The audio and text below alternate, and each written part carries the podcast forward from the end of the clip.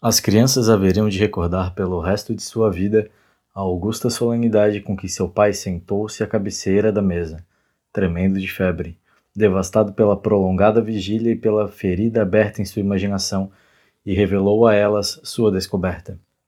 A terra é redonda feito uma laranja. Isso foi dito por José Arcádio Buendia no começo do século XIX onde a história de 100 anos de solidão se inicia. Atualmente, em 2020, alguns brasileiros terraplanistas refutam essa ideia. Eu sou Gustavo Quadros e esse é o As Traças.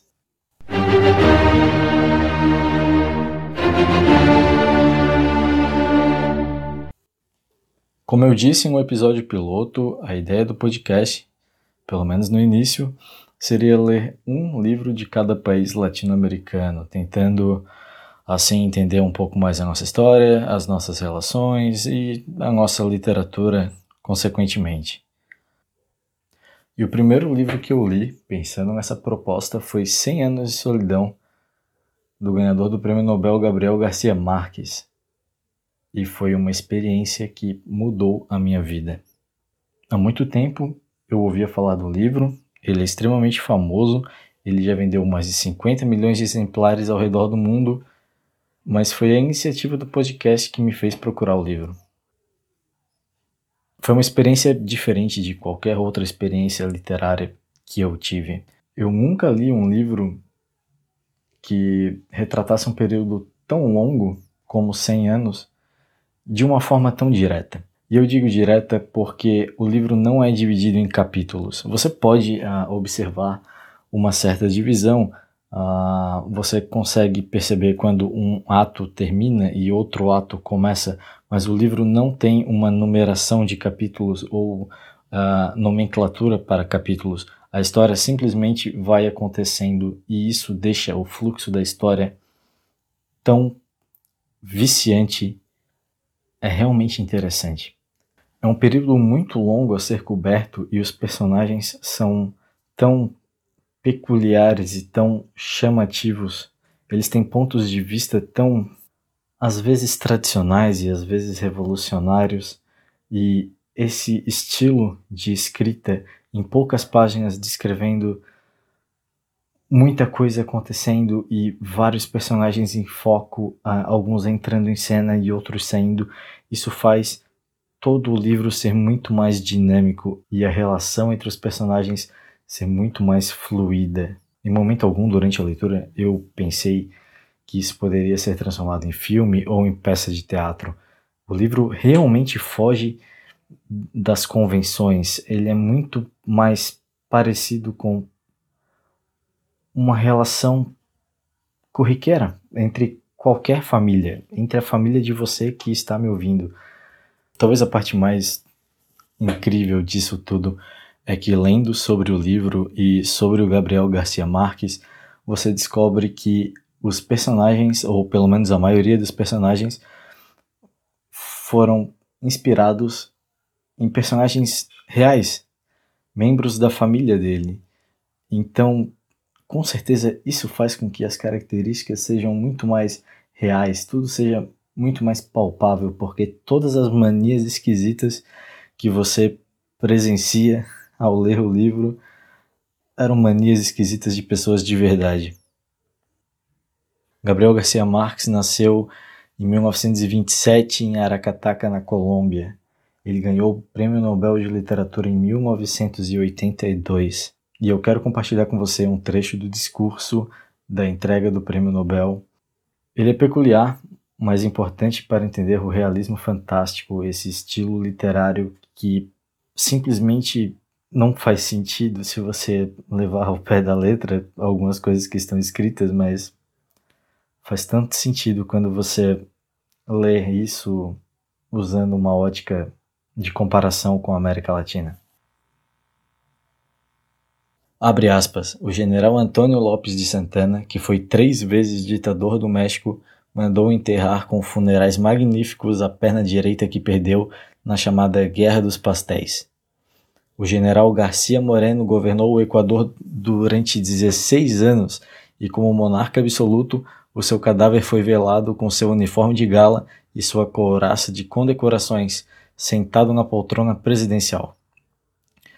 O general Maxiliano Hernandes Martínez, o déspota teósofo de El Salvador, que fez exterminar numa matança bárbara 30 mil camponeses, tinha inventado um pêndulo para averiguar se os alimentos estavam envenenados e mandou cobrir com papel vermelho a iluminação pública para combater uma epidemia de escarlatina. Ao ouvir esse relato, você descobre que as coisas do livro não são tão fantásticas, fantásticas no sentido de irreais, no sentido de algo que foge à realidade. Esse viés fantástico, ele está presente em muitos livros da literatura latina e alguns personagens e alguns momentos desses personagens nesse livro são exemplos perfeitos disso. Gabriel Garcia Marques escolhe os 100 anos de existência de uma família no vilarejo de Macondo, vilarejo fundado por essa mesma família, para apresentar esse mundo fantástico essa América Latina onde coisas que beiram o irreal acontecem. O patriarca dessa família é um personagem extremamente pitoresco que faz amizade com um cigano alquimista e recebe desse cigano pergaminhos que permanecem codificados durante todo o romance. Esse patriarca da família, tentando desvendar os pergaminhos e tentando se tornar um alquimista, fundador também de Macondo, uh, é o José Arcádio Buendia, que eu citei no começo do episódio. A forma redonda da Terra é uma das descobertas revolucionárias que ele faz e é nesse momento em que a esposa dele, a Úrsula, que é um personagem muito especial do livro, diz para ele que se ele quiser ficar louco, ele que faça isso sozinho, mas que não leve as crianças por esse caminho. O que é muito irônico, porque 100 anos de solidão é exatamente a história de toda uma estirpe, toda uma família, descendentes de José Arcádio Buendia, que vão pelo exato caminho. Eles são vítimas das suas paixões, cada um de uma forma. Um dos filhos do casal, que é o meu personagem favorito do livro, é o Coronel Aureliano Buendia, e ele, vítima das suas paixões, tem 17 filhos com 17 mulheres diferentes. Começou mais de 20 ou 30 guerras, eu não me lembro, e ele perdeu todas. Isso é um disparate, Aurelito. Disparate coisa nenhuma, disse Aureliano. Isso é a guerra. E não me chamem de Aurelito de novo. Agora eu sou o coronel Aureliano Buendia. A saga do coronel talvez seja um dos momentos em que melhor a sina da América Latina é retratada no livro. O coronel Aureliano Buendia é um liberal. Ele sonha com um governo menos religioso. Na verdade, ele tem fortes críticas aos padres. Com um casamento civil, com o reconhecimento dos filhos ilegítimos, e como todo sonho liberal ou melhor dizendo, todo sonho progressista na América Latina, ele encontra uma forte resistência conservadora. E ao longo desses 100 anos, a disputa entre progressismo e conservadorismo vai se fazendo presente em Macondo.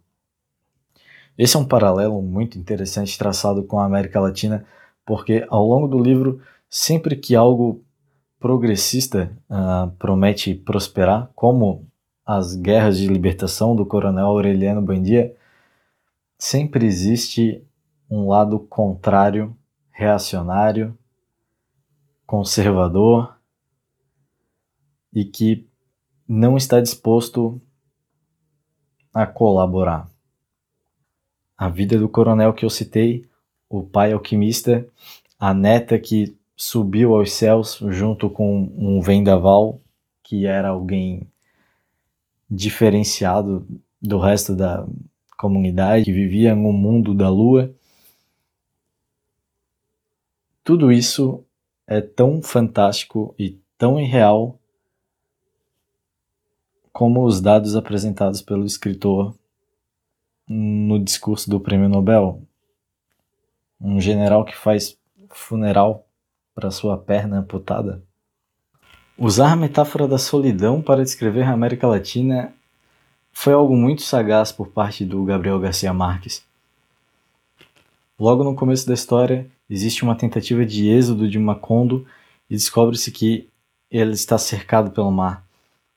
Ao longo da história, vários personagens uh, têm diversas tentativas de fazer uma vida fora de Macondo ou trazer melhorias de fora de Macondo. Existe existe uma tentativa frustrada de construir um sistema de barcos como transporte. O coronel Aureliano Buendia passa a vida fazendo guerras fora de Macondo que não resultam em nada e no fim da sua vida ele é obrigado a voltar para Macondo. Existe até uma ferrovia que liga Macondo ao resto da Colômbia, mas ao longo da história descobre-se que a ferrovia só trouxe desgraça. Macondo está fadada a permanecer solitária.